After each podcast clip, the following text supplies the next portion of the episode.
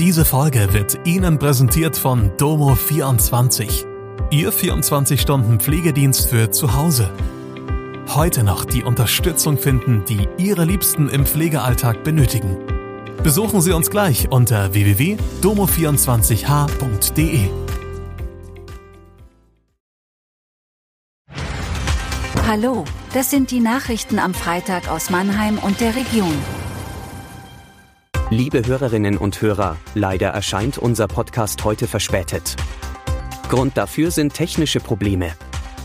Wir bitten Sie, das zu entschuldigen. Nun sind wir aber mit den Nachrichten des Tages für Sie da. Dürfen Frauen bald oben ohne in Mannheim baden? Energiepreisbremsen laufen zum Jahresende aus. 2 langjährige Mannheimer CDU-Stadträte treten nicht mehr an. Die Mannheimer Li-Partie hat beantragt, die städtische Bädersatzung so zu verändern, dass Frauen ihre Brüste nicht mehr verhüllen müssen. So sei das bereits in einigen anderen Städten wie Fulda, Freiburg und Berlin. Die SPD hat sich der Forderung angeschlossen. Fachbereichsleiter Uwe Kaliske erklärt, hierzu könne die Verwaltung aktuell keine Empfehlung abgeben. Man wolle sich erst detaillierter mit anderen Kommunen austauschen und den Ausgang eines Gerichtsverfahrens in Berlin abwarten, somit wird das Thema auf die nächste Sitzung des Sportausschusses vertagt.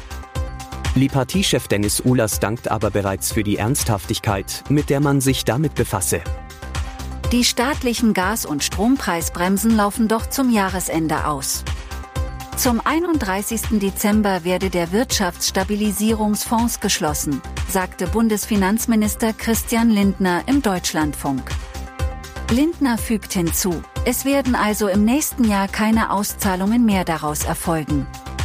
Strom- und Gaspreisbremsen laufen aus. Die werden ebenfalls zum 31. Dezember beendet werden müssen.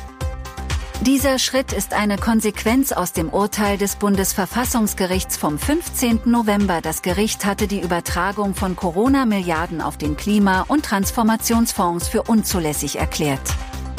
Der Wirtschafts- und Stabilisierungsfonds wurde in ähnlicher Weise finanziell ausgestattet und stand deshalb auf dem Prüfstand. Aus dem Fonds wurden die Energiepreisbremsen für Verbraucher und Unternehmen gezahlt.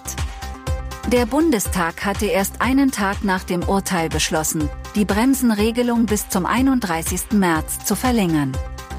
Die Bremsen für Strom und Gas waren im März dieses Jahres eingeführt und rückwirkend auch für Januar und Februar gewährt worden. Dadurch sollten die Verbraucher davor bewahrt werden, dass sie infolge des russischen Angriffs auf die Ukraine durch explodierende Energiepreise überfordert werden. Die beiden langjährigen CDU-Stadträte Katharina Funk und Thomas Hornung werden bei der Kommunalwahl im kommenden Jahr nicht mehr antreten. Das teilte der CDU-Kreisverband mit.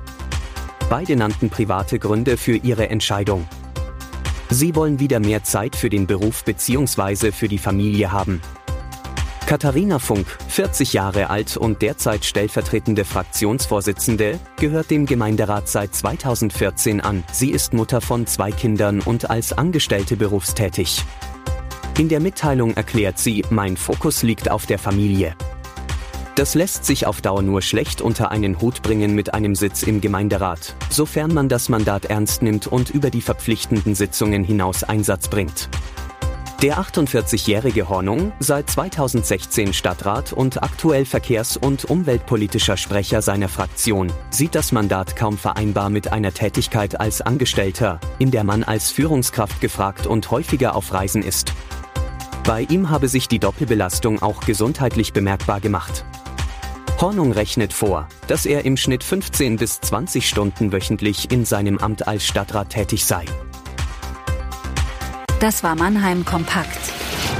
Jeden Montag bis Freitag ab 16 Uhr auf allen gängigen Podcast-Plattformen.